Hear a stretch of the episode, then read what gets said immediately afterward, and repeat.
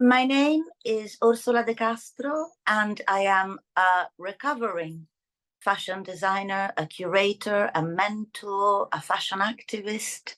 And I'm really delighted to be here today at the Mimar Sinan universities. And thank you so much for inviting me to speak. Um, it's very, very exciting for me when I have an opportunity to speak to students that have an understanding of fine art, art, and generally speaking, humanity's manual intelligence. Um, and this is actually where I would like to start from the concept of manual intelligence. I believe that humans made before we intellectualized, we made objects long before we knew how to write poetry. And I think that this is important because it defines us so much. And I also believe that the minute we learned how to make, we also learned how to mend. Anything that we made was made with value and with longevity in mind. Things were precious. So the act of making something last longer is as intrinsic as the act of making it in the first place. And this is what I mean when I say that we employed our manual intelligence. Our hands are fundamental to our survival. And our textiles ourselves, that we oh. adorn ourselves with, speaks not just about our locality, our region, but our impetus, our innovation, and our commitment to the future why am I starting so far back? Why am I looking at history? Why will I remind you in a few minutes of several examples where our aesthetics has merged with our principles and our values? And it's because we've lost them. We are forgetting those aesthetic principles, those common sense principles, and the values that have accompanied us for millennia and millennia. And the reason why I remind you that we have forgotten them is that we have forgotten them for a short time. In the great big scheme of history, operating sustainably was the norm. It is only since the Industrial Revolution and recent development in capitalism and human greed that we have all but, but put to aside the wisdom of millennia and millennia of manual thinking, of community making. And so I want to bring you back to memories because it is with memories that we can actually enact the most incredible technological innovation that will move us to the future. So my role went from being that of a designer, uh, wanting to recuperate things that I found on the floor in streets, warehouses, or factories, and wanting to recuperate it and bring it back into the future because I believe that we already have everything that we need. I co founded a movement called Fashion Revolution. There is a team in Turkey. Please follow them. They're absolutely great. In the realization that the fashion industry has lost control, has lost direction, and there are several ways that we can find that direction back. And they're all linked with respect respect for the people who make our clothes, and respect for the resources where the materials that we are making our clothes from are being extracted.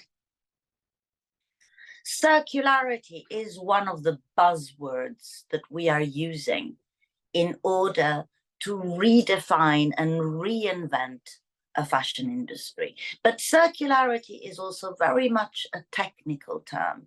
It means from fiber to fiber.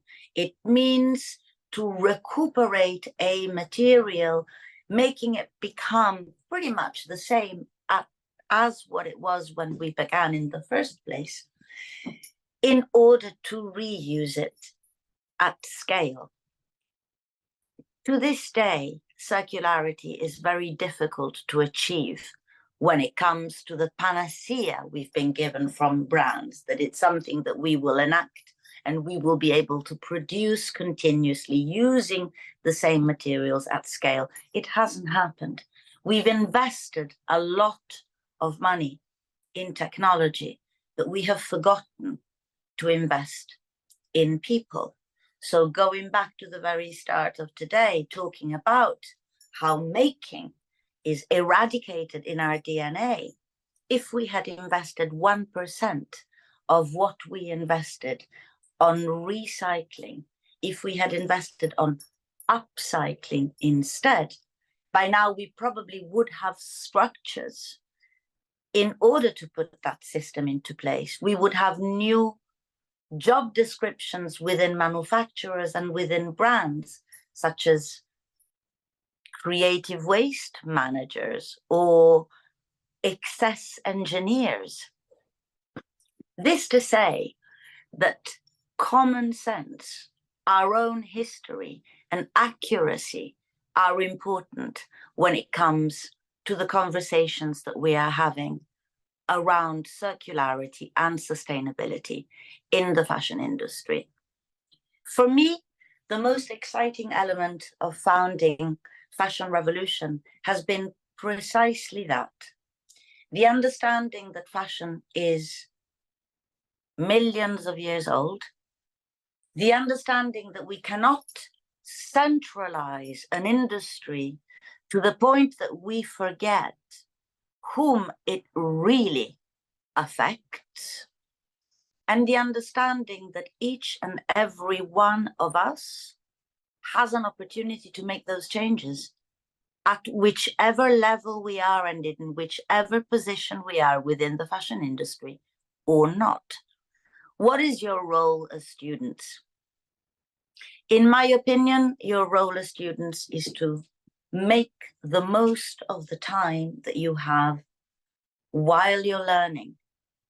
And I say this very humbly because I am often considered a teacher, and yet I learn more from you students than I ever have from any expert. So I beg of you, for me, do it for me. Keep giving your learning and your experimentation all the time and all the courage that you have. It's very brave to make mistakes, and we don't make anywhere near enough or we don't celebrate the ones that we make. Mistakes are part of the process that gets us to understanding what is right. If you were to attend any of the fashion industry's conferences on sustainability right now, you would think that for the last 20 years, all of these amazing CEOs and CFOs have done everything right. They just stand on the podium, pat each other on the back and say, look at how much money we've invested on this, and look at how much we've improved on that. None of it is true. The reality is that we haven't gone anywhere near far enough, that we haven't invested anywhere near as much as we need to on people, on supply chain, and on innovation. We keep investing in profits, and profits keep going to the very top, which is why I'm particularly proud to be sitting here talking to you today, because you're not the very top, you're the very bottom.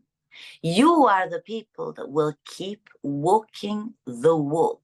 You are the people whom eventually will be inside this industry or outside it but yours is the impetus that will make the changes that we need to see, which is why it's so important to think about people.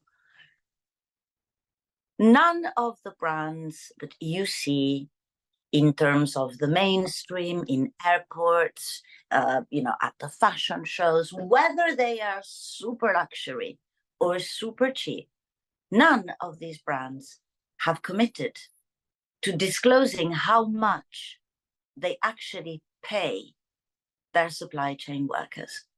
Now, without dignified pay, nothing else matters. If you pay garment workers a dignified living wage, you are protecting them, you are making their communities thrive, you are ensuring that their children have access to education and healthcare. That in itself shows that you are protecting their environment, which is ultimately the environment that we all share. So that's step number one. It's actually quite simple. If every single brand committed to slashing their marketing budget, to slashing their comms, advertising, fashion show, runway in Brazil, hanging from the Amazon jungle, you know, in whatever temple you want to take it, slash it, pay your workers. Very easy starting point when it comes to the future of the fashion supply chain. A new type of business, a business that doesn't look at aspirations for us, the consumers, but encourages aspirations and an aspirationable life for the people who make our clothes.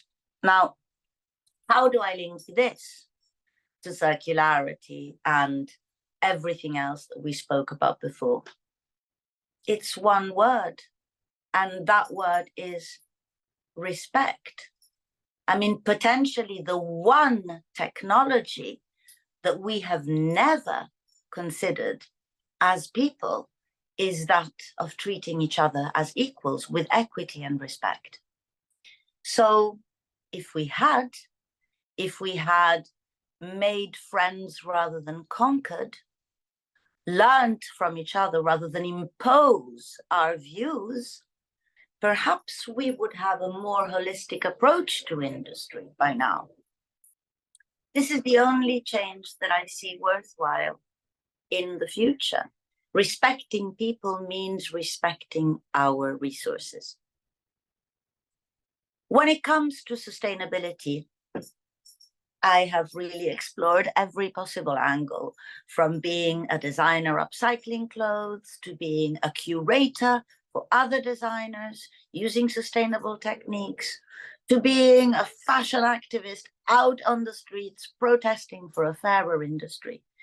And at the end of the day, what I do believe matters the most to me is understanding that this is no rocket science and that in order to move forward, a lot of the times we have to look back.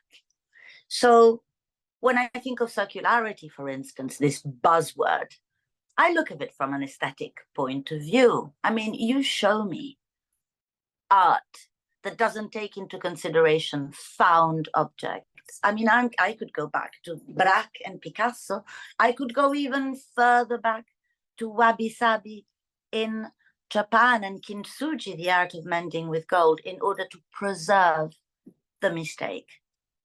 But aesthetically, those of us who are interested in arts and crafts, we are interested in reusing. We take comfort from our own life repeated I mean, at least in the UK, um, so many of the trendiest restaurants look like they've been decorated with objects that were found in the bin. It's a trendy look because we understand it.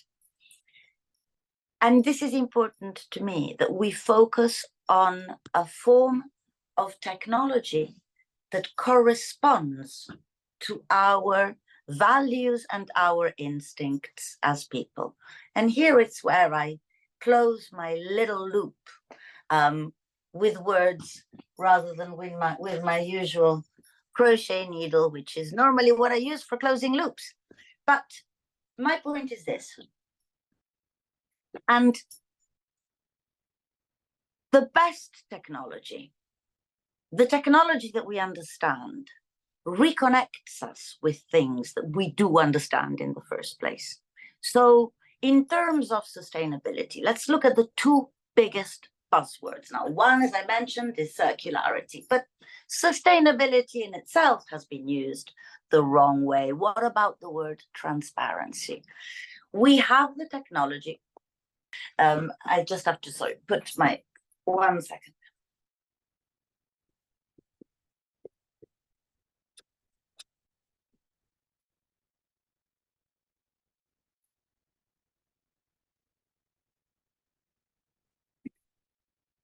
The best technology is the technology that connects us to things that we understand. I can bring you two examples from right now the circularity concept and the transparency concept. If you look at technologies such as blockchain, which is related to public disclosure and traceability of materials, it sounds almost like science fiction these days that via technology you will be able to log all of the stages of production, but that's completely normal when it comes to ancient supply chains. We need to know where things come from because that informs our opinion. A few examples. When I was growing up in the 1970s, when I was a child in Italy, you would never have bought a pair of Converse that weren't made in the US. I mean, they would have simply been fake. Or when we think of tailoring, I mean, the best tailoring comes from the UK, but the softest wools come from Italy. So these are not science fiction, technological things that we need to press in order to these are basic informations that as humans, as citizens, we have always required in order to make our conscious decisions they simply have been eradicated for the last 30 years or so because it was very convenient for those people running those incredibly profitable businesses to ensure that we didn't give a damn anymore about the provenance of objects or the traceability of materials. Let's give a damn again. Let's ensure in order to force the fashion industry to publicly disclose their practices. Now, transparency might not lead you to sustainability or best practice, but it leads you to scrutiny. And scrutiny is where we're at, scrutinizing brands to ensure that we are buying the best product possible. If we don't have the information to make that choice to buy the best product possible, do not buy the product. Same with circularity. We are the first or maybe the second generation that is not responsible for our own waste. That's wrong. In the past, clothes would be passed on, food would be used for animals or for leftovers or be put into the garden. We are not responsible for our own waste. We should be. Everything you own is yours, meaning that you are responsible for the end of life. It is brands that have removed that responsibility from us in order to make us buy more. And I'm going to leave you with one thought, well, maybe two. But the first thought is all clothes are made to be repaired, even the cheapest, even the ones that are made by the cheapest of brands and cost nothing. It is their responsibility to make affordable repairs available for their customers. It is your responsibility to buy, own, keep. You're young enough to understand that you can make that change now. You buy to keep. You can buy cheap, but you have to buy to keep. So if your H&M skirt breaks down, trust me, it's not so badly made that you have to throw it away. It's so simply made that it's going to be extremely simple to repair. this industry is in your hands as much as it is in mine. Whether you operate within or without, whether you decide to be a clog in the machine, that's a wonderful choice to make, by the way, if you choose to be a clog in the machine. When one clock doesn't work, the machine is unfunctional. When clogs are well oiled and working in collaborations, machines run smoothly. Be that well oiled clog together with all of the other well oiled clogs next to you. Don't ever understate the importance of people in brands and your roles from within. The bigger you grow within whichever institution you are employed by, the more your influence will grow and the more you will be able to work with people that share your values and principles. If you decide to operate from without, be the mine, make mistakes, be brave and patient. It's not going to be easy. And yet again, don't do anything alone. There's too many people for the single individual. Look at how our body works. Not one cell operates independently from the others. I've done nothing alone, everything with people I trust. Coalesce, make groups. There is strength in numbers. And unfortunately, we need the numbers to defy the current culture. Um, I don't think I have anything else to say. I really thank you for, for listening, for being here. And if there are any questions, I'm happy to take them now.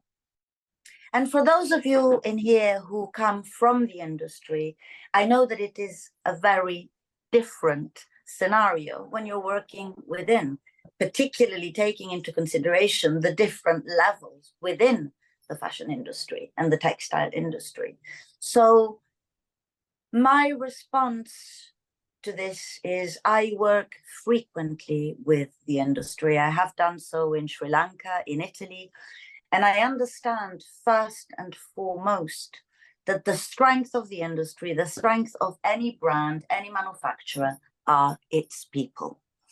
And that for the people who do work in, in the industry, sometimes the changes seems phenomenally huge and almost impossible to put into practice.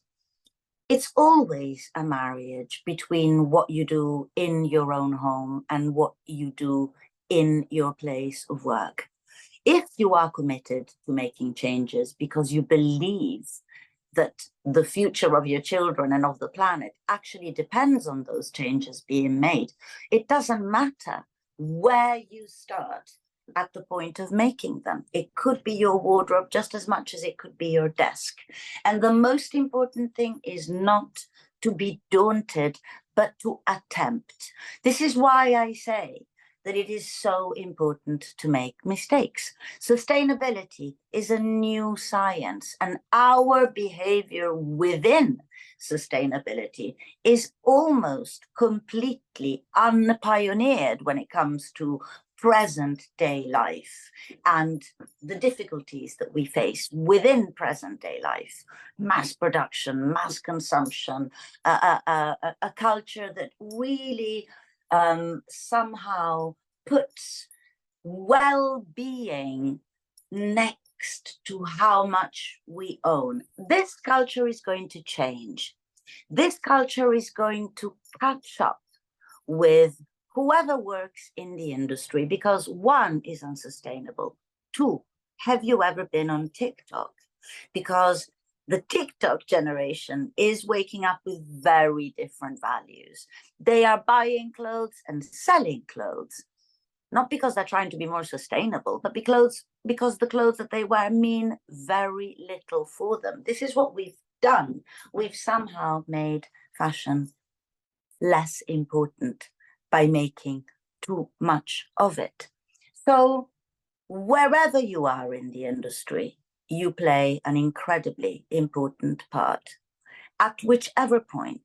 Sure, if you're a CEO or a CFO, you actually have the power to make changes from tomorrow morning and for those changes to be 100% meaningful and to improve instantly the lives of all of your employees. But you are highly unlikely to do that.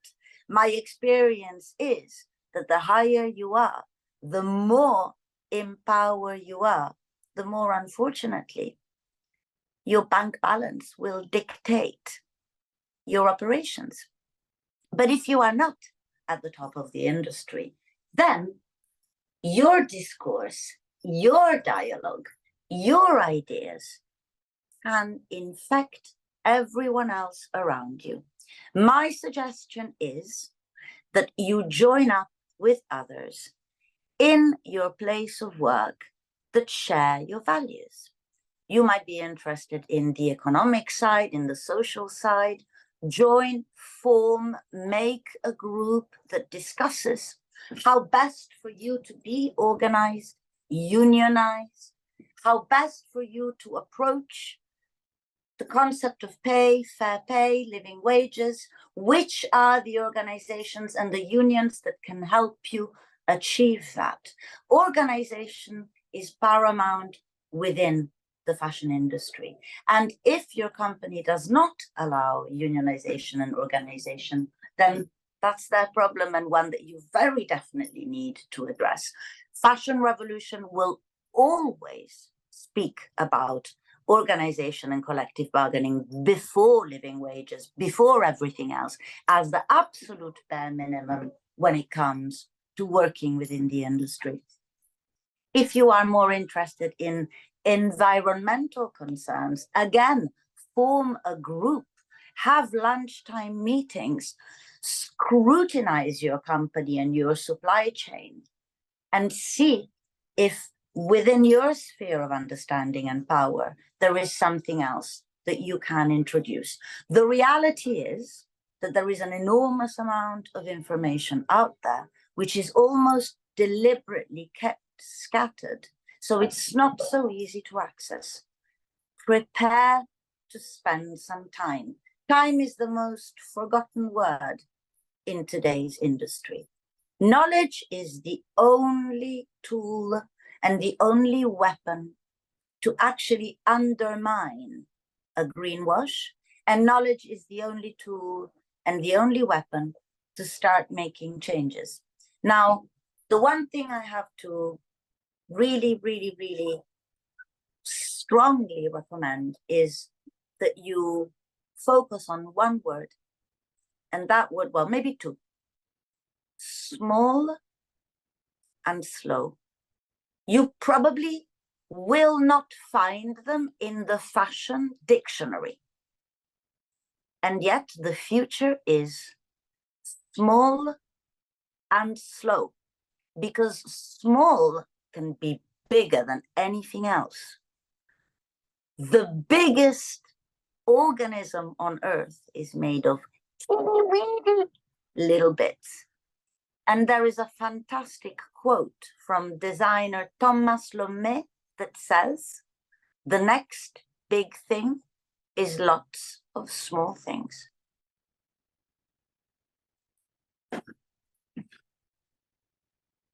Great. Thank you so much, Orsola, for being with us and sharing all this life-changing words of you. Thanks a lot. Thank you so much for inviting me, and I'm so sorry I can't be there exactly on the day, but it's wonderful to be here today.